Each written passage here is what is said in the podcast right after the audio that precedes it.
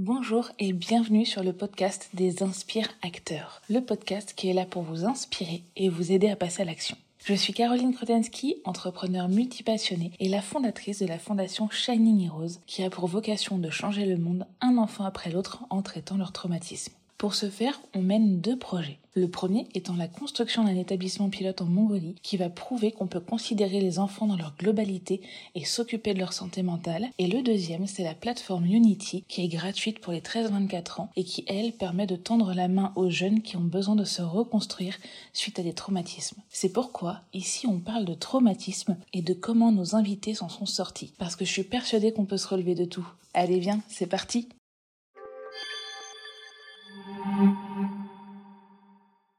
Aujourd'hui, on accueille Maxine Eozan, qui est journaliste, ancienne sportive de haut niveau et gagnante de Colanta 2021. Maxine, je te laisse te présenter.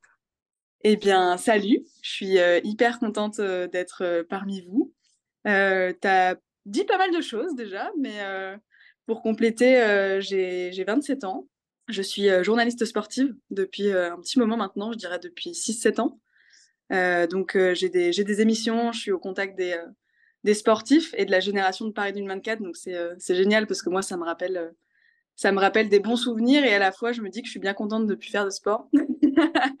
enfin du moins pas, pas autant à haut niveau. Euh, tu l'as dit, du coup j'ai fait six ans d'équipe de France de gymnastique acrobatique et, et cinq ans d'équipe de France de plongeon.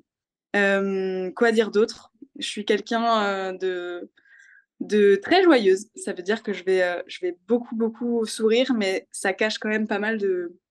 J'ai pas trop confiance en moi. mais, euh, mais, euh, mais je le camoufle bien.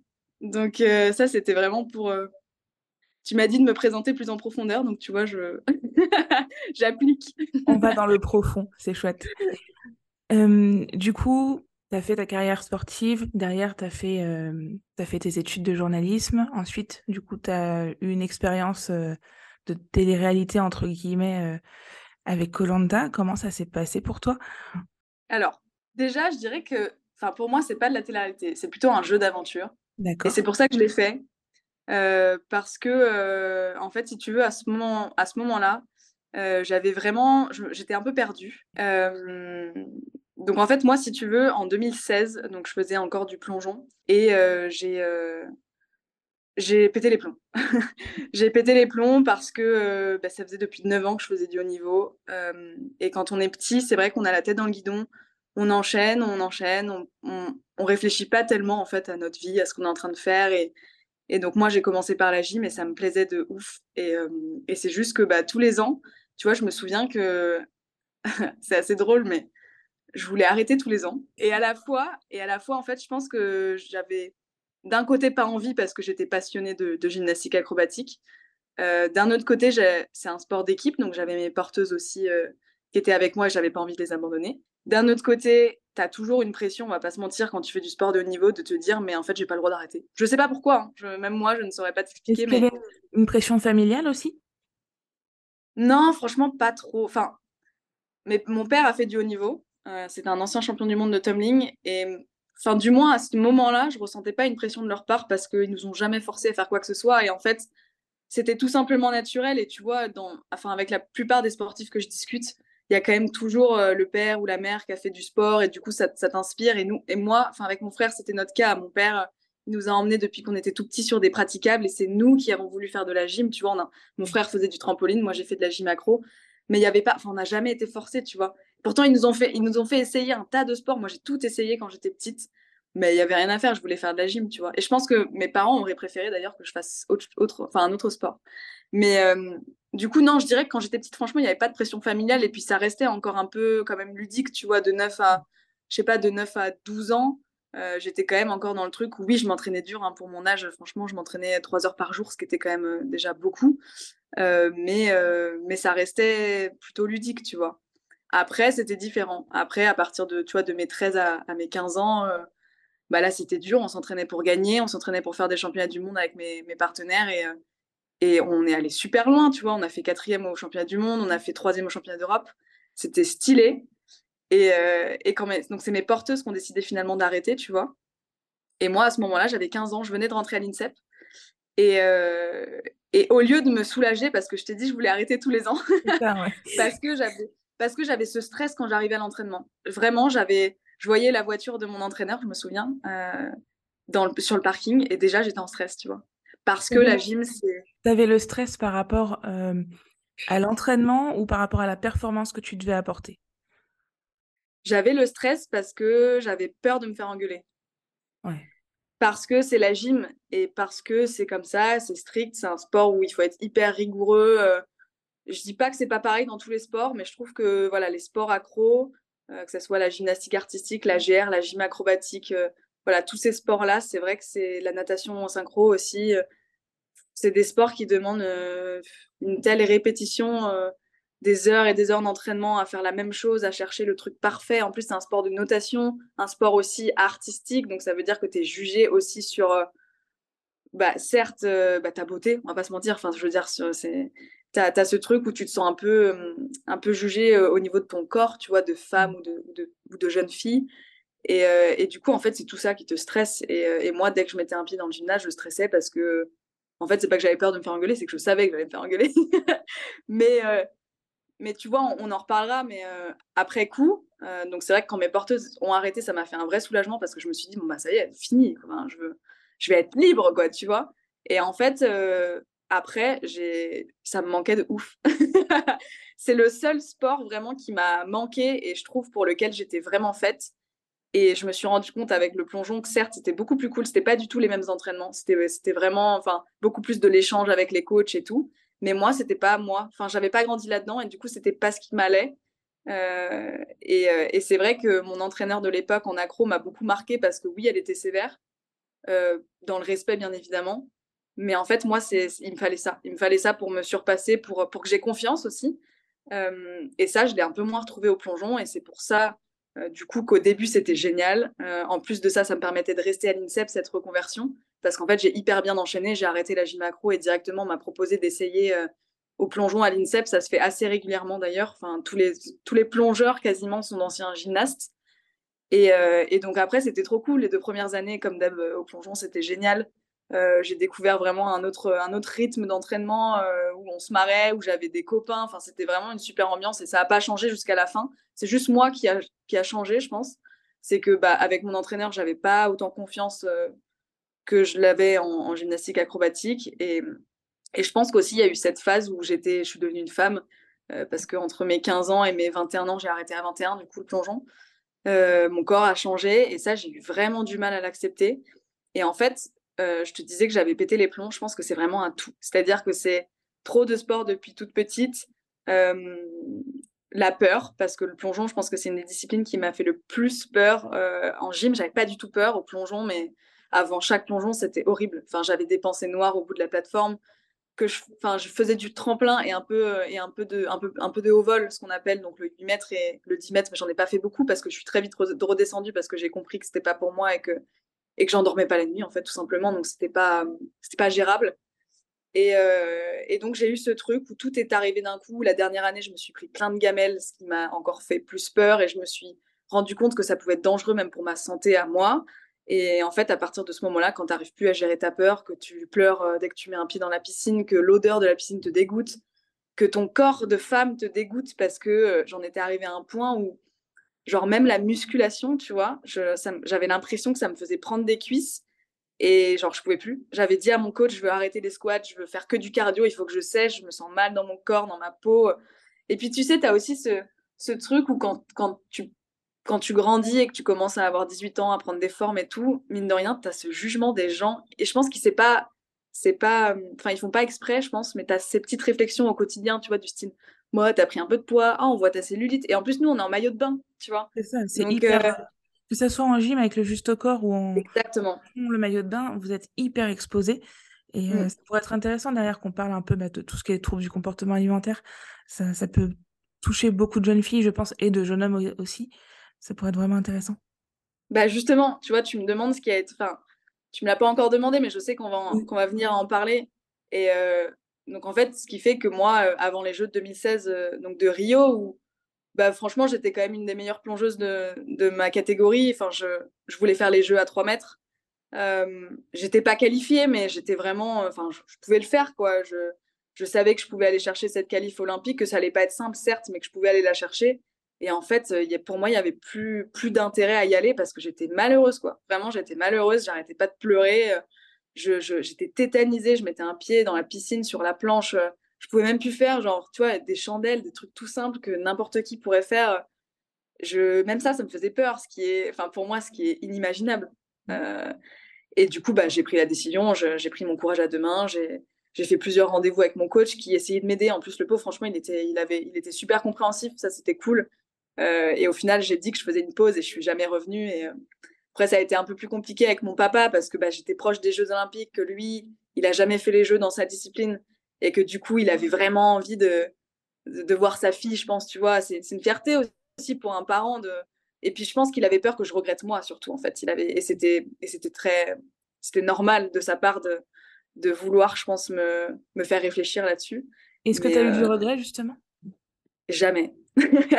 et du coup ce qui fait que ouais non mais c'est carrément mais ce qui fait qu'aujourd'hui quand on en reparle avec mon papa enfin franchement on se marre parce que ouais pendant pendant deux mois il a pas du tout compris ma décision et c'était un peu difficile à la maison mais en fait euh, quand il a vu que sa fille elle était beaucoup plus épanouie euh, bah, en ayant arrêté, moi, il m'a pas. Enfin, je voyais, c'est super heureux pour moi, quoi. Et quand on en reparle aujourd'hui, il me dit, mais heureusement que tu as arrêté, tu as eu raison de t'écouter, tu vois. Donc parfois, il faut, faut vraiment s'écouter. Et même en regardant les jeux de 2016 à la télé, j'étais hyper contente de regarder mes copains. Et j'ai vraiment, mais j'avais aucun regret de pas être au jeu. Ouais. Bon, c'est déjà ça. Ouais. du coup, on va rentrer un peu dans le vif du sujet, comme je te disais tout à l'heure. Est-ce que tu peux, toi, nous partager un peu bah, ton plus gros trauma, même si là, tu l'as quand même un, petit peu abordé? Qu'est-ce qui t'a le plus choqué? Alors, je vais peut-être faire une parenthèse, mais pour beaucoup de personnes, le trauma, c'est vraiment quand, tu vois, t'es es tétanisé, t'arrives plus, t'as peur de tout, tu fais de l'insomnie, t'as de l'angoisse. Et c'est vrai que c'est ce qu'on reconnaît dans, dans ce que tu viens de dire. Ton burn-out, il a été aussi matérialisé par, euh, par ça. Et rassurez-vous, bah, pour tous les jeunes qui nous écoutent, c'est normal, ça peut arriver, c'est OK, et on peut s'en sortir. C'est surtout ça qu'il faut retenir. C'est que c'est pas définitif. Et je pense qu'il y a une chose, moi en tout cas là, qui me marque sur ce début d'interview, c'est que tu t'es écouté et que tu as réussi à, avoir du courage. Et, je pense que c'est vraiment du courage parce que quand tu as une pression d'athlète et encore plus pour des Jeux olympiques, il faut à mon avis une sacrée dose de courage pour pouvoir dire stop. Là, c'est l'intégrité physique et psychologique qui entre en jeu. Et mmh, s'il y a bien un moment, deux moments, on va dire, où il faut avoir beaucoup de courage, je pense que c'est pour dire stop et s'écouter. Et ensuite, le deuxième moment, c'est pour faire le premier pas vers la guérison, qui est souvent le plus dur. Du coup, essayez de vous dire ça. Il y a deux moments de courage importants, si jamais vous vous reconnaissez dans, ce que Maxine a vécu. C'est ce moment où vous vous écoutez réellement. Et après, le deuxième moment, ça va être le, chemin vers la guérison. Donc, euh, je te laisse expliquer un petit peu ce que tu as vécu. Ouais, mais as, franchement, tu, as tellement bien résumé le, truc parce que c'est vraiment une question de courage. Hein, parce que, comme je te disais, moi, j'ai toujours eu l'impression avant de avant vraiment de, de, parler et de dire stop que je n'avais pas le droit d'arrêter. Je ne sais pas, j'étais convaincue de ça parce que voilà, tu es, sportif de niveau, tu es une machine, tu es dans ta routine depuis que tu es tout jeune et euh, n'oses pas dire stop, tu n'oses pas dire euh, non, mais je souffre. tu vois, c'est en fait, quand tu es sportif de niveau, déjà, on t'apprend à pas te plaindre, on t'apprend à, avancer, même quand tu as mal, à y, aller, quoi, à pas t'écouter. Franchement, c'est vrai que c'est le premier truc qu'on t'apprend. À trouver du plaisir dans la douleur aussi. Bien sûr, mais, mais de ouf. Et ça, j'aimerais vraiment en parler parce que c'est vrai que euh, les sportifs de haut niveau, enfin, moi, je regrette rien par contre. Enfin, c'est vrai que même si voilà, j'ai vécu ce, ce, moment assez compliqué à l'arrêt de ma carrière, je regrette rien. Enfin, ça m'a appris tellement de choses sur moi. Euh, voilà, à jamais rien lâcher, à avoir euh, une ténacité, à travailler. Enfin, vraiment, ça m'a. Le sport de haut niveau, ça m'a appris des valeurs de ouf et pour ça, je regrette pas. J'ai voyagé dans, les quatre coins du monde, j'ai rencontré des gens exceptionnels.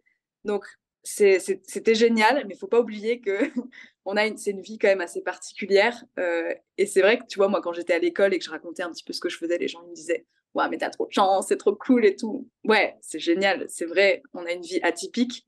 Mais les sacrifices qu'il y a derrière, les gars, c'est. Franchement, c'est la médaille, comme on dit.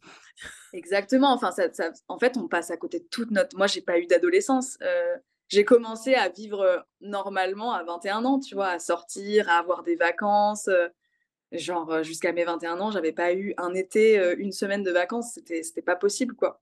Donc c'est quand même une vie pleine de sacrifices. Donc certes, ça en vaut la peine parce que je regrette pas, mais mais voilà, c'était juste pour faire une petite parenthèse sur le fait que forcément on, on voit que le le, le haut de l'iceberg quand quand on vous montre toute notre vie, tous nos voyages et tout, mais c'est pas c'est pas si simple quand même.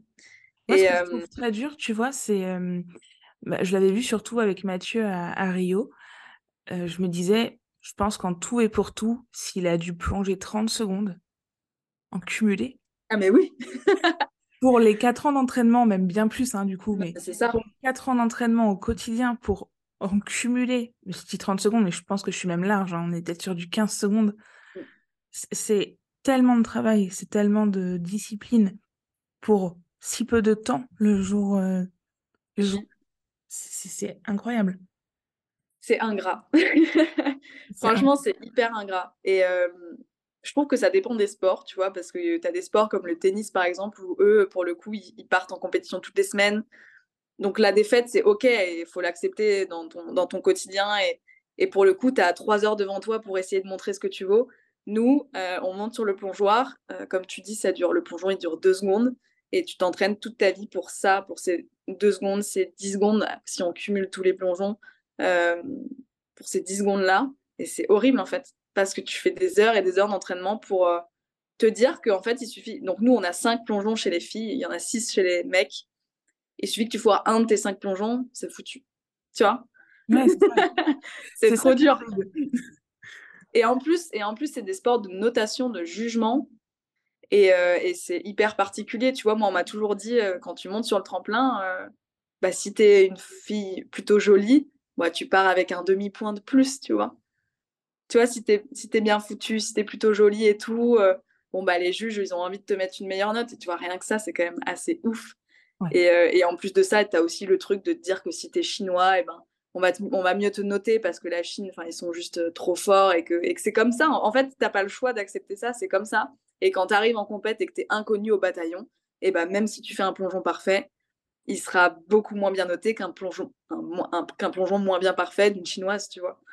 Donc c'est des petits trucs à accepter, tu vois. Et au final, tu les acceptes parce que tu as grandi là-dedans, mais, en soi, c'est pas normal. Ouais, c'est pas normal. Mais, euh, mais ouais, non, pour revenir à ça, tu parlais de courage, on parlait de, de burn-out, et c'est vrai que la définition du burn-out, pour moi, c'est aussi le fait que ok, le sport, ça allait pas du tout à ce moment-là. Mais par contre, euh, c'est pour ça que c'est un burn-out et pas une dépression, c'est que ça touchait que le sport chez moi. Ça veut dire que, euh, tu vois, dans ma famille, tout allait bien. Enfin, j'étais, j'étais hyper proche. J'ai toujours été super famille et super proche de mes parents, donc ça, ça allait. avec mes copains en dehors du sport, ça allait.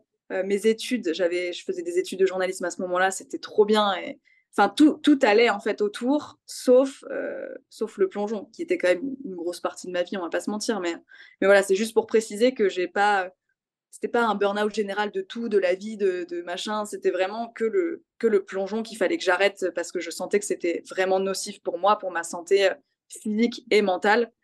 Et, euh, et à ce moment-là, on te propose des psys à l'INSEP parce que moi, j'ai j'ai été suivie par une psy euh, tout au long de mon arrêt. En fait, à partir du moment où j'ai commencé à dire à mon coach, écoute, je veux arrêter, bon, bah forcément, il a essayé de me retenir un petit peu quand même parce que j'étais un bon élément pour, pour l'équipe de France.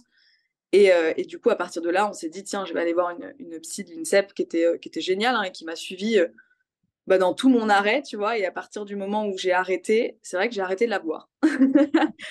et, et en fait, après réflexion, je pense que c'était pas la bonne option. Enfin, du moins, j'étais contente d'arrêter la, la, psy de l'INSEP parce que même si c'était cool, c'est vrai que ça reste une psy dans l'INSEP et que euh, il y a un moment où tu as juste envie d'aller voir en dehors de l'INSEP. En fait, déjà dans ta vie, tu as tout fait à l'INSEP, tu manges à l'INSEP, euh, tu as la psy à l'INSEP, euh, maintenant ils ont le coiffeur à l'INSEP, tu vois.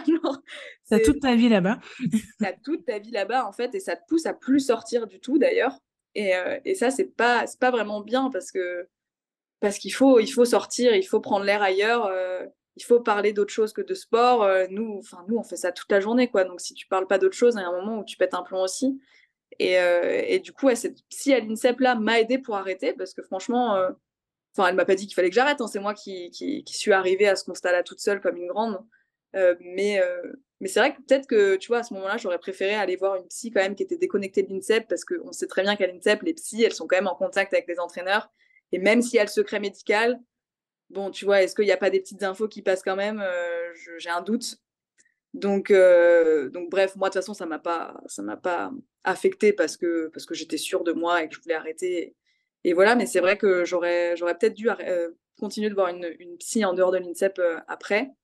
Parce qu'en fait, ce qui a été le plus dur, c'est que bah, j'en parlais tout à l'heure et tu, tu m'as dit que tu voulais qu'on en parle. C'est ouais, c'est moi, c'est que j'ai enchaîné en fait avec des troubles alimentaires de dingue, mais vraiment de dingue, parce que je m'acceptais plus, j'acceptais plus mon corps. je... Et c'est pour ça vraiment aussi que j'ai arrêté le plongeon, hein, parce que j'étais persuadée que c'était ce sport-là qui me faisait prendre des cuisses et, et que ça changeait mon corps et, et genre je, vraiment je ne m'acceptais plus du tout. Et en fait, tu sais, tu vois aussi beaucoup de sportives arrêter le sport de haut niveau et prendre du poids. Et moi, ça m'a traumatisée. et du coup, en fait, je pensais que quand j'allais arrêter le plongeon, j'allais complètement arrêter le sport et, enfin, bref, tu vois, faire, faire autre chose. Et en fait, ça m'a fait l'effet inverse. Je pense que j'ai jamais fait autant de sport de ma vie qu'en arrêtant. Je courais euh, tous les jours, euh, deux fois par jour, avec un kawaii euh, euh, une heure, tu vois, enfin deux heures par jour, à tel point que les athlètes, je me souviens au stade couvert, ils me disaient, mais Maxime, qu'est-ce que tu fais? Genre, tu te mets, tu te mets à la course, tu veux faire un marathon, genre, on comprend pas. C'était les fait, euh, du, du marathon des sables. je te jure, non mais je te jure, j'aurais été tellement prête à l'époque. mais, mais ouais, ça m'a fait l'effet complètement inverse et, et en fait j'ai perdu du poids de fou, je mangeais plus, euh, je me suis jamais, enfin, je me suis jamais fait vomir. Du moins, j'ai jamais réussi. Je pense que heureusement. Euh, mais euh, mais ça allait pas du tout. Ça allait pas du tout. J'étais devenue, je perdais mes cheveux. Je, je, je crois que j'étais passée de, je sais pas, de 55 kilos à 46. et vraiment, toujours, au début, je voulais aller à 50 kilos, tu vois. Et après, tu, tu te fais engrainer. Tu, tu veux toujours descendre plus, plus, plus. Et j'étais contente hein, de voir mon poids sur la balance, mais j'avais l'impression que mon apparence, elle changeait jamais. Genre vraiment, et ça m'est arrivé du jour au lendemain, je te jure, parce que j'ai jamais eu de problème avec mon apparence avant, avant l'arrêt du plongeon. Et du jour au lendemain, j'avais l'impression que dans le miroir, c'était plus, enfin, c'était plus la personne que je voyais avant et, et, que ça me donnait envie de chialer, quoi. La personne que je voyais devant le miroir, c'était, horrible. Donc ça, tu vois, ça, pour moi, c'est vraiment, je pense même plus que le burn-out, tu vois, entre guillemets, que j'ai fait euh, au plongeon. Ça, c'était vraiment, vraiment très dur. Et au final, il y a pas grand monde qui s'en est rendu compte, sauf des amis très proches. Mais, euh, mais j'en ai chié, ouais. Et ça a joué sur ta confiance en toi? Tu parlais au tout début là que en rentrant en profondeur, tu n'avais pas énormément confiance en toi. Ça, ça a joué dessus? Ah ouais, mais carrément. Et puis vraiment, je savais plus qui j'étais. Euh. Je pense que déjà d'arrêter le sport alors que tu fais ça depuis toujours, tu as vraiment ce problème d'identité. Ça, c'est obligatoire, je pense, quand tu arrêtes le haut niveau. Et, parce que tu, mine de rien, on s'entraîne toute la journée et donc quand euh, on arrête de s'entraîner toute la journée, ça fait un énorme vide et là tu commences à réfléchir et à te dire mais qui je suis en fait? Quand je suis pas euh, Maxine la sportive de haut niveau, je suis qui? Pourquoi? Donc tu commences à, réfléchir à plein de choses et en plus de ça, moi je me reconnaissais plus parce que j'avais l'impression d'être grosse et, euh, et ça vraiment je, ça m'a fait ouais perdre toute confiance en moi et, et c'est ouf parce que j'avais beau perdre du poids en fait ça changeait rien quoi. Ça changeait rien. Alors après, je savais que j'avais un problème. Euh, parce que je, je me rendais bien compte et je me reconnaissais pas. Parce que tu vois, comme je t'ai dit au début, je suis quelqu'un de très souriante, vraiment dans la vie de tous les jours. Je, suis tout le temps en train de rigoler, je suis tout le temps de bonne humeur. Et là, mais j'avais, mais franchement, j'étais mais, méconnaissable. Je, je rigolais plus, j'étais irritable, j'étais énervée, mais comme j'ai jamais été énervée, alors que c'est pas du tout mon tempérament. Euh, j'avais perdu mon sourire, euh, j'étais, tu vois, j'avais le teint pâle. Enfin, j'étais franchement, j'étais éteinte j'étais éteinte de ouf. Je n'étais plus du tout sociable, alors que moi, ma sociabilité, ça a toujours été ma plus grande qualité, tu vois, de, rencontrer des gens, de, sortir et tout, mais je sortais plus. Euh, je restais dans mon appart euh, parce que forcément, quand tu sors chez des amis, tu sais pas ce que tu vas manger. Et moi, du coup, ça, ça, m'obsédait. Je voulais plus partir en vacances parce que, pareil, en fait, je contrôlais pas la situation. Et dès que je contrôlais pas la situation, je, je me mettais à stresser et je faisais des crises, mais, mais d'hystérie, mais de ouf Vraiment, genre, vous pouvez balancer des trucs par terre alors que ça m'est. Enfin, tu vois, aujourd'hui, ça m'arrivera plus jamais, mais j'avais, j'étais dans des états, mais franchement, ça faisait flipper, quoi. Et comment t'es sortie de tout ça? Quelle a été ta démarche déjà pour euh, te reconstruire, pour prendre soin de toi? Bah franchement, je pense que ça a duré bien, euh, cette phase-là, elle a duré bien un an et demi. D'ailleurs, mon chéri de l'époque, je pense, on a, on a bien chié, le pauvre. Mais, euh, mais honnêtement, au début, il y avait, rien à faire dans le sens où je savais que j'avais un problème, mais j'étais pas prête à l'affronter, je pense. Enfin, avec du recul aujourd'hui, c'est ce que c'est sûr. Euh, donc en fait, j'avais des phases où pendant six mois, j'allais rien manger, j'allais perdre beaucoup de poids, et après je pétais les, plombs parce que bah, forcément, on peut pas, je pouvais pas rester comme ça, hein, parce que moi, ça me, ça me torturait hein, de voir euh, mon copain manger des pâtes à la bolo qui avaient l'air trop bonnes le soir, et moi, je me mangeais trois grains de raisin, et après, j'allais au lit. J'allais au lit à 8 heures parce que du coup, bah, il fallait que je dorme, sinon je pensais trop à la bouffe. C'était, c'était injouable. Franchement, cette vie-là, elle était injouable. Et je, et je, suis restée comme ça, ouais, pendant un an et demi, deux ans. La première année, c'était vraiment chaud, je pense. C'est là où j'ai vraiment perdu le plus de poids. Et après, c'était vraiment les montagnes russes, tu vois. Genre, je pense qu'en tout, ça a dû durer cinq ans ou, vraiment, euh, ouais, six mois, je faisais en fait, c'était soit tout, soit rien. C'était soit je m'entraînais comme une malade, je mangeais plus, du coup, je perdais du poids, j'étais hyper sèche et tout machin. Et j'étais contente, tu vois, quand même, un peu. Parce que bah, quand je maigrissais, je me sentais mieux, parce que les gens me disaient Ah, bah, t'as perdu du poids, mais t'es maigre, machin. Mais en fait, tu vois, c'est très. Euh, en fait, tu te rends compte que dans ces moments-là, tu t'écoutes même plus toi. En fait, tu vis pour les autres. Ouais, de ouf. Et c'est ça qui est, qui est horrible. Mais du coup, dans cette société, je trouve ça dur parce que t'es et surtout, quand tu es une femme, je sais pas, j'ai l'impression qu'on est beaucoup plus jugé au quotidien, tu vois, sur nos formes, nos machins. Et même dans le milieu de la télé aujourd'hui, tu vois, je m'en rends compte et c'est chiant. C'est chiant parce que même moi, tu vois, quand je. Genre les périodes de Noël, souvent, où tu manges bien et tout, et t'es content et t'es heureux, tu vois, ben, tu prends un peu de poids. Et même aujourd'hui, tu vois, quand j'ai des émissions en janvier, après le mois de décembre, et ben, j'ai toujours cette réflexion où je me dis, ah, j'ai pris un peu de poids, euh, je vais passer à l'antenne. Là, je suis sûre qu'il y a des gens dans leur télé, ils vont dire, ah bah dis donc, elle a bien mangé. Enfin, tu vois Alors qu'en soi, on s'en fout normalement. Enfin, je devrais même pas y prêter attention, mais je sais pas. Ça, maintenant, c'est ancré en moi et ça fait partie de moi. Mais bref, tout ça pour dire que pendant cinq ans, c'était les montagnes russes, que je perdais du poids, je prenais du poids, c'était n'importe quoi, je n'étais pas du tout stable.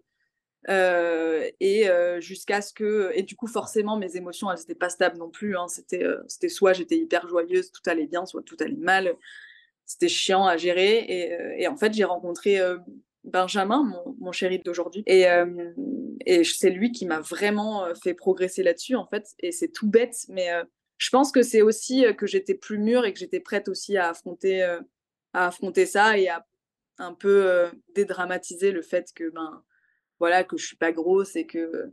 Et, Ben, enfin Benjamin, mon, copain d'aujourd'hui, me, le répète tout le temps. Et je pense que c'est ça, en vrai, qui, à moi, m'a fait le déclic. C'est vraiment de rencontrer Benjamin, que lui me trouve belle comme ça, en fait, tu vois, et qui me le répète. Et c'était, c'est bête, mais au début, il me le répétait peut-être tous les jours, tu vois. Et, euh, et en fait, euh, je pense que j'ai commencé aussi à me retrouver, à aller un peu mieux. Donc voilà, c'est un processus qui a pris vraiment du temps. Je pense que c'est de l'acceptation de ma part et aussi d'écouter, d'apprendre à écouter, tu vois, ce que Benjamin me disait. Et, euh, et en fait, c'est comme ça que ça a commencé vraiment à, aller mieux. Et euh, après, je pense que c'est un problème que tu gardes un peu toute ta vie. Enfin, je sais pas si j'en serais guérie, tu vois, vraiment, vraiment euh, un jour. Ça reste ancré quand même là, tu vois, parce que j'ai toujours ce truc aujourd'hui où, où je vais très vite dans les extrêmes. Mais par contre, ça ira plus jamais autant dans les extrêmes que ça l'a été, tu vois. C'est assez intéressant cette histoire d'extrême parce qu'on le voit chez beaucoup de sportifs, même quand ils sont pas forcément de haut niveau. Euh, mais les personnes qui vont faire beaucoup de sport, en général, c'est souvent dans les extrêmes, mais pour tout. C'est euh, tu vas travailler à fond, à fond, à fond, à fond, et puis soit tu travailles pas du tout euh, sur l'alimentation, soit tu fais vraiment hyper attention, soit c'est la débandade. Dans l'entraînement, c'est soit tu t'entraînes à fond, soit tu t'entraînes pas du tout. Et je trouve ça assez, assez intéressant en fait, ce côté de vraiment d'extrême, de ne pas réussir à trouver un, juste milieu? Est-ce que toi, aujourd'hui, tu as, réussi un peu plus à trouver ce milieu, cet équilibre? Quelle bonne question. Non, je pense pas. Je... Enfin, disons que c'est mieux qu'avant. Euh, j'arrive... Euh, enfin, je suis un... Je suis un peu moins dans les extrêmes qu'avant. Ça, c'est sûr. Euh, je suis beaucoup plus indulgente avec moi-même aussi, ça c'est sûr, ce qui fait que forcément, même si je prends un peu de poids, ça prendra plus du tout les mêmes, euh, le même chemin qu'avant, tu vois. Euh, et d'ailleurs, ça fait du bien. Franchement, je revis là depuis, quelques... depuis que je suis avec Ben, je, je revis vraiment là-dessus. Je vis normalement et c'est bien. Mais, mais non, j'en parlais encore hier, tu vois, ce juste milieu-là, il est trop dur à trouver. Et même moi, j'ai pas la solution, je ne sais pas j'en parlais avec un ami à moi, tu vois, qui est dans, qui est, dans la nutrition hier et tout. Et, euh, et je sais que c'est pas bien de, de, tu vois, de soit arrêter de manger, euh, soit, euh, soit trop manger. Je, je le sais, mais c'est si dur. c'est si dur parce que je pense que j'ai vraiment un problème quand même avec la nourriture, tu vois. En plus, je suis très gourmande, moi, de base. Enfin, je... j'adore la bouffe, quoi. et je me suis tellement privée, en fait, depuis que je suis toute petite, finalement. Tu vois, parce que si on réfléchit bien, ce problème-là, il a commencé euh, depuis que j'ai 8 ans, hein. depuis que je fais de la gymnastique acrobatique, que faut pas oublier que moi, j'étais voltigeuse, donc ça veut dire qu'on me, on me projetait en l'air. Donc, qui dit voltigeuse dit que j'étais très mince. Euh, et en fait, j'avais cet idéal de, et je l'ai toujours, hein, j'ai cet idéal de femme qui est mais maigre, maigre, maigre. Et moi, je trouve ça hyper beau, tu vois. Et j'ai toujours voulu être comme ça. Donc, euh, il y a ce truc où maintenant je m'accepte et je me dis que je suis comme ça et que si j'ai un peu de forme, et eh ben c'est pas grave et que je m'en fous de ce que les gens pensent. Mais au fond de moi, c'est pas vrai, ça serait de mentir. Mais c'est pas facile et euh, je pense que même ce, côté d'équilibre, moi j'ai l'impression un peu qu'avec les sportifs ou avec, euh, on le retrouve aussi chez les entrepreneurs, ce côté euh, extrémiste de, de je vais à fond dans le truc ou, ou j'arrête tout. Et j'ai l'impression que c'est parce que il y a une, une vie qui est vraiment différente, comme tu disais tout à l'heure, une vie atypique, que peut-être que cette vie atypique, elle te permet de plus vivre que la moyenne des gens, que tu n'as pas envie d'être dans la moyenne des gens, et du coup que tu... carrément. Franchement, c'est vrai. C'est vrai, euh, carrément, tu as totalement raison. Je pense qu'on est, on a tellement été habitués depuis tout petit à faire des choses un peu hors normes, tu vois, euh, que en fait, ça s'applique dans tout. Et, et moi, tu, le, tu l'as très bien dit aussi, enfin, ça s'applique avec la nourriture aujourd'hui, tu vois. Euh, mais ça s'applique aussi euh, dans tous les aspects de ma vie. Hein. C'est-à-dire que quand, euh, tu vois, quand je bosse pour mon boulot de journaliste, mais je bosse mais comme une tarée. Genre, je ne sais pas, même, même ça, en fait, tout me, moi, tout me tient à cœur, en fait. Tu vois, je prends trop les choses à cœur de manière générale dans ma vie pour tout. C'est-à-dire que je vais m'embrouiller avec une pote, vraiment, ça va prendre des proportions, mais de ouf, alors que c'est pas grave. Quand, je vais préparer une émission, euh, enfin un, truc vraiment important. Et surtout, ça me le fait avec les choses nouvelles, tu vois. C'est quand je maîtrise pas. Encore une fois, on est dans le truc où quand je maîtrise pas la situation, parce que nous, sportifs de haut niveau, on nous attend à toujours tout maîtriser. Voilà, tu cherches à être parfait dans tout. Et moi, aujourd'hui, ça, alors c'est trop cool parce que je pense que c'est une vraie qualité dans le travail. Mais ça me pourrit la vie, hein, parce que je me mets dans des états. Mais quand je dois faire des trucs nouveaux où j'ai peur, ou... et là, tout, tout part en cacahuète, quoi. Quand je fais des trucs nouveaux, c'est vraiment, c'est alors, ce qui me rassure, c'est que je travaille. Du coup, je sais que ça va bien se passer. Mais par contre, euh, je me mets à pleurer. Je me, voilà, j'ai toujours cette phase-là où je dis, ouais, je vais jamais arriver. Je me mets à pleurer et tout machin. Et, heureusement que j'ai des gens autour de moi hyper bienveillants qui me disent, tu vois, qui me remettent les pieds sur terre quand je suis comme ça et qui me disent, c'est bon, Maxou, ça va aller, t'as bossé, tout machin. Et là, du coup, je les écoute, tu vois, et je me dis, ouais, bon, ils ont raison, c'est bon, on se calme. Et on repart. Et au final, j'y arrive toujours, tu vois. Mais, euh, mais c'est vrai que c'est hallucinant. Et au final, tu vois, de te parler avec toi aujourd'hui, je me rends compte que quand même, bah, tu as des vraies séquelles hein, de, de, tout ce que tu as vécu, franchement. tu as des séquelles, et puis en plus, tant que tu les traites pas, elles sont là et elles se réactivent. Ouais. Je pense que ouais, tu as des séquelles, et, surtout, tu as ce côté-là de d'hypersensibilité au final, parce que tu as vécu tellement de choses hyper que tu vis aussi la sensibilité en, en hyper. Et euh, tout va te toucher, j'ai l'impression, beaucoup plus fort. ouais, j'ai vraiment du mal à gérer mes émotions, c'est vrai. Je pense aussi que le fait d'avoir eu que des sports où tu es énormément regardé, le regard de l'autre, pour toi, il doit être hyper fort. Carrément. Et ça, tu vois, c'est difficile de l'expliquer parce qu'il y a plein de gens qui vont te dire euh, Mais on s'en fout du regard des autres, ce qui compte, c'est c'est c'est mon tu vois moi c'est Ben il me dit souvent ça tu vois il me dit mais moi enfin je te trouve trop belle donc c'est ce qui importe non? Et ouais, bah carrément, c'est vrai. Enfin, franchement, c'est. Alors là, je suis pas d'accord. Moi, je pense que ce qui importe, c'est toi, comment tu te trouves. Ouais, mais du coup, vu que moi, je me trouve pas bien, tu sais très bien que je prends, je prends ce que les autres me disent, tu vois. Ouais.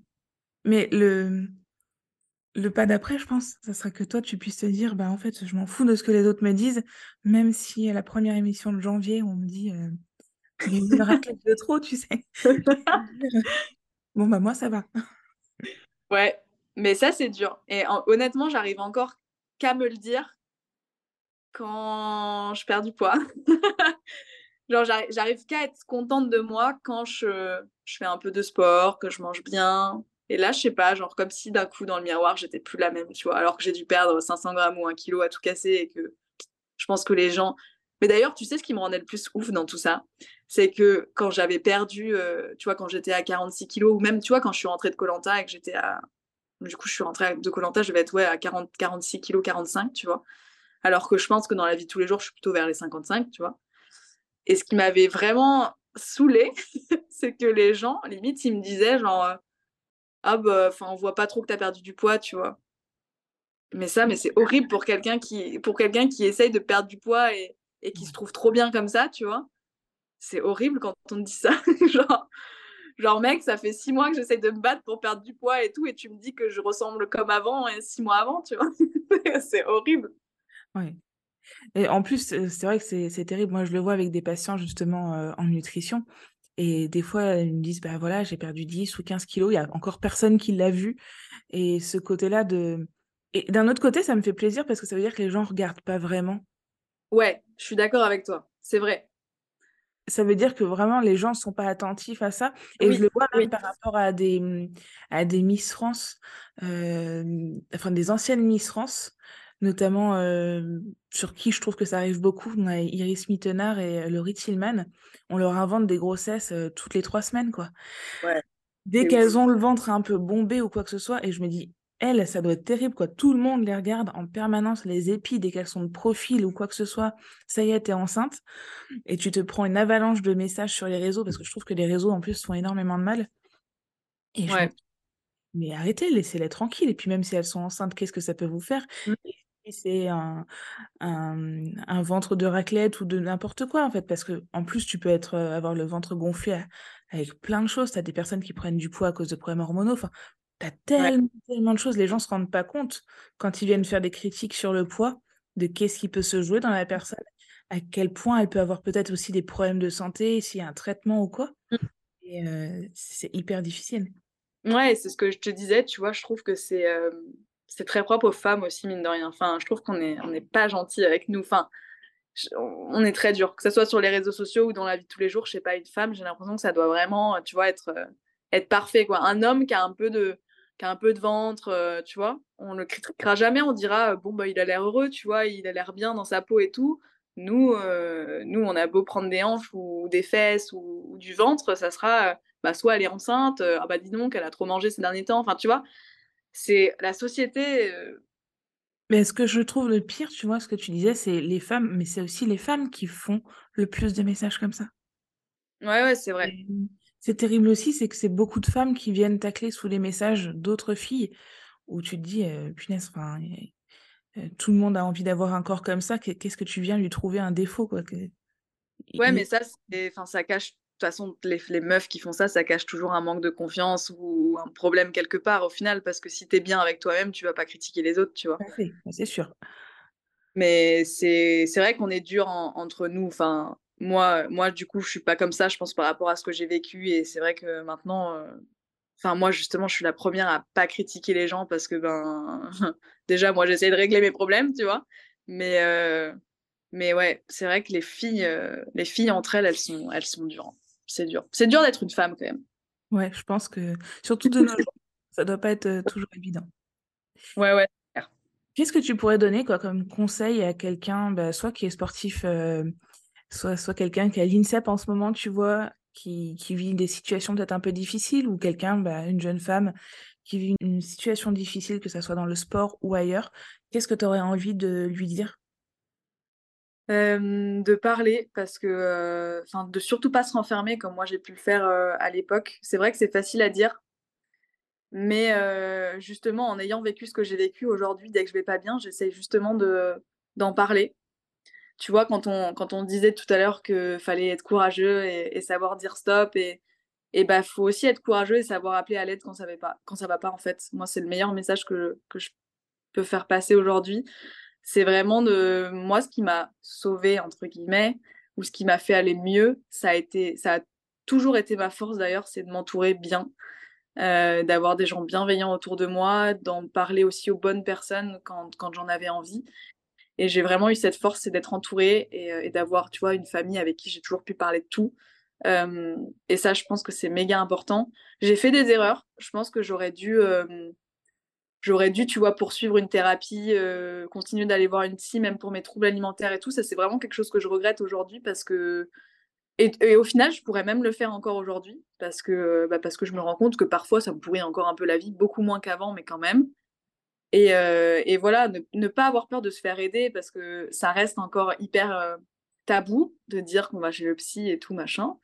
Euh, alors qu'en fait, pas du tout. Et je trouve ça cool parce que les choses avancent et, maintenant il y a de plus en plus de gens qui se font suivre et, c'est cool. Franchement, moi je trouve ça trop bien. Donc voilà, juste, juste comme on le disait, être courageux, savoir appeler à l'aide et, ne pas se renfermer et, rester tout seul dans son coin parce que ça n'arrangera rien. Et faut pas oublier aussi que je le vis aujourd'hui parce que j'ai des copines autour de moi qui vont pas forcément bien, tu vois, parce que la vie est dure, hein. la vie est dure sur tous les points. Et, et c'est vrai que moi, ce que je fais dans ces cas-là, c'est que j'écoute parce que je n'ai pas la solution. Je peux pas, je peux pas aider tout le monde, tu vois. Je suis pas, je n'ai pas toujours la solution à tous les problèmes, mais par contre, rien que d'écouter quelqu'un, et eh ben déjà, ça, ça fait toute la diff. Donc voilà. D'écouter sans juger, en fait.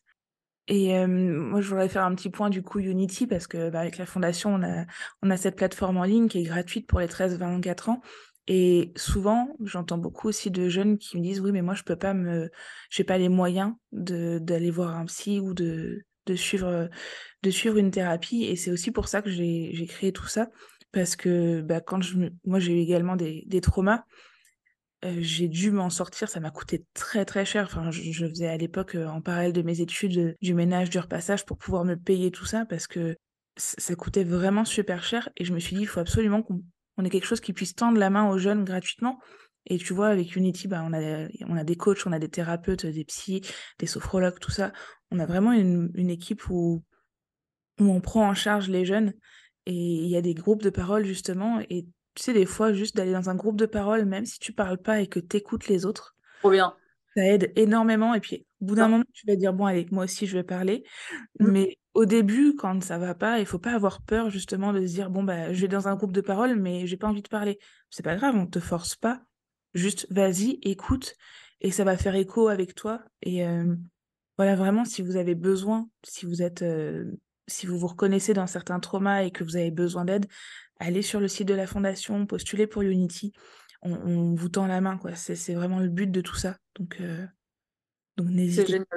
C'est génial. Franchement, merci de faire ça, tu vois, parce que, comme tu dis, c'est c'est pas facile. Euh, c'est pas facile de parler de ses problèmes. Il y a plein de gens qui, qui croient qu'ils vont qui vont faire chier les autres, pardon pour le mot, mais euh, avec leurs problèmes, et c'est pas vrai. Enfin, moi, je sais que je, je défends ça, et, euh, et, tu vois, je l'ai toujours dit à mes amis les plus proches, c'est que si elles ont un problème, je serai toujours là, et c'est vrai, à n'importe quelle heure. Et même si j'ai pas la solution pour les aider sur le coup, et eh ben, au moins, je serai là, je les écouterai, et et, parfois, on se retrouve dans les expériences qu'on a vécues. Et, euh, et, tu vois, moi, si mon, témoignage aujourd'hui, il peut, il peut aider. On a beaucoup parlé de féminité, tout ça. Si ça peut aider vraiment certaines femmes ou même, hommes, un peu importe, à, je sais pas, qui ont des troubles alimentaires ou, quoi que ce soit, parce que ça arrive tellement fréquemment en plus. Et, c'est normal, encore une fois. C'est surtout chez nous les femmes avec les hormones et tout, franchement, je pense qu'on est plus d'une à, vivre ce genre de problème. Donc voilà, si ça peut aider au moins à, en parler, tu vois, euh, bah c'est, vraiment bien. Ouais, c'est important et même pour les hommes, tu le soulignais, il y a quand même beaucoup d'hommes qui ont, qui ont des problèmes avec l'alimentation. C'est ok, et dans le sport notamment, hein, encore une fois, surtout dans les sports euh, esthétiques, on va retrouver ce genre de problème-là. Il faut pas hésiter à en parler, il n'y a pas de honte à avoir.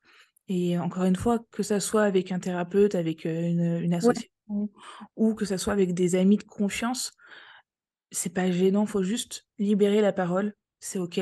Et souvent, on se dit, ouais, mais on va me juger, ou on va se moquer de moi. Si la personne, elle se moque de toi ou qu'elle te juge, c'est que c'est pas la bonne. C'est ouf, c'est clair. C'est vraiment que là, tu, du coup, tu prends aussi conscience de qui est ton entourage, et ça t'apprend aussi à mieux t'entourer, et je pense que c'est important de bien s'entourer. Vraiment de se dire, OK, cette personne-là, en fait, elle, bah, elle cherche pas mon bien. Elle est peut-être qu'elle est neutre, mais elle cherche pas mon bien. Et mmh. c'est entouré que de personnes qui, qui cherchent ton bien, qui sont qui ont envie de te voir briller. Exactement. Et c'est vraiment, c'est pas facile. Hein. Franchement, c'est pas facile de bien s'entourer et trouver des gens bienveillants. Mais, mais ça, ça, existe. Hein. Moi, franchement, j'ai trouvé vraiment euh, les personnes qui, qui, me fallait à mes côtés et, en tout cas, elles me poussent euh, à aller toujours plus haut et, et c'est génial. Et c'est ça qui fait, euh, qui fait vraiment ma force aussi aujourd'hui. Merci Maxine, du coup.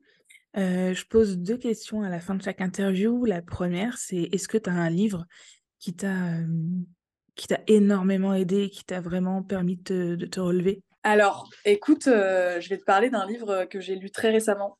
Ouais. qui s'appelle Incendie blanc. C'est d'Antoine Cattel. Antoine, c'est un plongeur qui était avec moi en équipe de France de plongeon.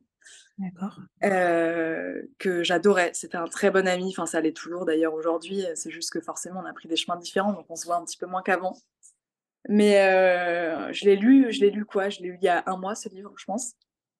Et je dirais je dirais pas que ça m'a ça m'a aidé parce que c'est un livre qui est très dur. je vous conseille vraiment de le lire. C'est en fait ça parle de sa petite sœur qui est qui est décédée d'une d'une overdose à la à la cocaïne. Et, et ce livre en fait il m'a bah, à la fois troublée parce que c'est un, un, de mes super potes et que en fait je me rends compte qu'il a vécu un truc de ouf et que moi j'étais pas forcément là. Et à la fois je, me dis je, je, me dis que c'est juste enfin c'est c'est fou de vivre des choses comme ça et, je suis hyper fière de lui parce qu'il a réussi à mettre des mots dans un livre et en plus il écrit super bien et ça m'étonne pas de lui parce que c'est un mec brillant et et donc ce livre en fait ouais il m'a il m'a il m'a bouleversée parce que c'est c'est triste c'est hyper triste genre j'ai fini je Genre, en plus, je l'ai fini un soir, tu vois. Et genre, c'est le genre de livre qu'il faut pas lire avant de dormir, tu vois. et, euh, et c'est vrai que ça m'a bien retourné. Heureusement qu'il y avait Ben d'ailleurs quand je l'ai fini parce que j'étais ouais, j'étais un peu un peu retournée quand même euh, euh, avec avec quelques larmes, tu vois. Et, et ça m'a fait me remettre en question moi en fait, tu vois. Je je me suis dit c'est enfin c'est fou la vie, ça tient qu'à un fil. genre parfois il y a, y a des gens ils sont en détresse, on s'en rend pas compte et et, voilà, ça m'a vraiment encore plus donné envie de d'aider les gens, tu vois, d'aider les gens parce que je parce que je peux pas accepter que qu'il y ait des gens comme ça qui qui se perdent et et que ça arrive à des fins comme ça où en fait ils sont plus là et c'est c'est horrible. Donc j'ai pris le téléphone le lendemain, j'ai envoyé un message à Antoine et et tu vois, ça me fait trop plaisir là parce que depuis on, se redonne vachement de nouvelles et mais, euh, mais ouais, je pense que c'est un des livres qui m'a le plus euh, marqué dans ma vie. Et, et je me sens. je, je, me sens ouais je me sens un peu un peu enfin impuissante et, j'ai l'impression de ne pas avoir été utile tu vois alors que alors que ce mec là qui était mon ami avait besoin clairement d'aide quoi pense que déjà il faut pas culpabiliser s'il y a d'autres personnes qui se rendent compte aussi qu'elles sont dans cette situation là de pas culpabiliser après, moi, il y a quelque chose là qui ressort et qui est ressorti au final dans chacun des podcasts que j'ai enregistrés cette semaine. Cette semaine, j'ai fait une grosse semaine d'enregistrement du coup. Et c'est à chaque fois quasiment ça ressort. La vie, elle tient à un fil. Faut profiter, faut pas s'encombrer justement de ces traumas, faut accepter de, de les travailler. Et moi, j'aime à dire que le prix à payer de pas traiter ces traumatismes est tellement, tellement plus cher que ce je sais. traiter parce que ça te bouffe la vie au final, tu passes à côté de tout et parfois bah, tu peux même en arriver justement à, à, des, des, choses tragiques, à prendre des mmh. décisions qui sont irréversibles et c'est dommage en fait. je pense que on est tous différents et chacun avec notre singularité, bah, on est là pour construire ce monde, ce nouveau monde avec des nouvelles valeurs, un nouvel élan, une compréhension de la planète différente et en fait on a tous notre rôle à jouer. Donc, même si toi, au fond de ta chambre ou sous ta couette, tu te sens pas utile, tu es utile d'une manière ou d'une autre. Donc, mmh. accroche-toi, ça va le faire. Ouais. Non, mais c'était ouais, c'était un, c'est un livre, ouais, un livre qui me restera bien dans la mémoire, je pense, un, bon petit bout de temps, et, j'ai hâte de le, de le revoir, Antoine d'ailleurs. Et à la deuxième question que je pose et la dernière du coup, c'est est-ce que tu as, idéalement un homme et une femme que tu aimerais que j'interviewe ici? Du en homme, tu te doutes bien de ce que je vais dire? Antoine Cattel. Ouais. parce que parce que je pense que ça peut être, ça peut être hyper, hyper hyper profond d'avoir son témoignage et et je pense aussi que ça peut, ça peut résonner, pas mal chez chez d'autres gens et en femme, je te dirais ma meilleure amie qui s'appelle Ksenia Mustafaeva, qui est une ancienne gymnaste. Ouais, je vois très bien Ouais, de l'équipe de France, donc de gymnastique rythmique. Et, et pareil, hein, qui, qui, en a, qui, qui, en a bien bavé et qui en bave encore aujourd'hui avec son, son, arrêt de carrière. Et, pareil que moi, tu vois un peu sa, sa recherche d'identité et tout. Et ouais, je pense que son témoignage serait vraiment génial aussi. Super. Bah écoute, C'est génial, on va essayer de les contacter pour pouvoir les interviewer et, et avoir de, de nouvelles pistes. Trop bien. Merci beaucoup Maxine, merci pour ton temps, merci pour tout ce que tu nous as partagé. Bah, merci à toi et merci, euh, merci à tout le monde. C'est vraiment avec plaisir. Merci pour votre écoute et j'espère que cet épisode vous aura apporté des pistes de réflexion et de passage à l'action. Moi, je vous dis à mardi prochain et en attendant, retrouvez-nous sur les réseaux. Nous sommes sur Instagram, TikTok, LinkedIn et Facebook. Thank you.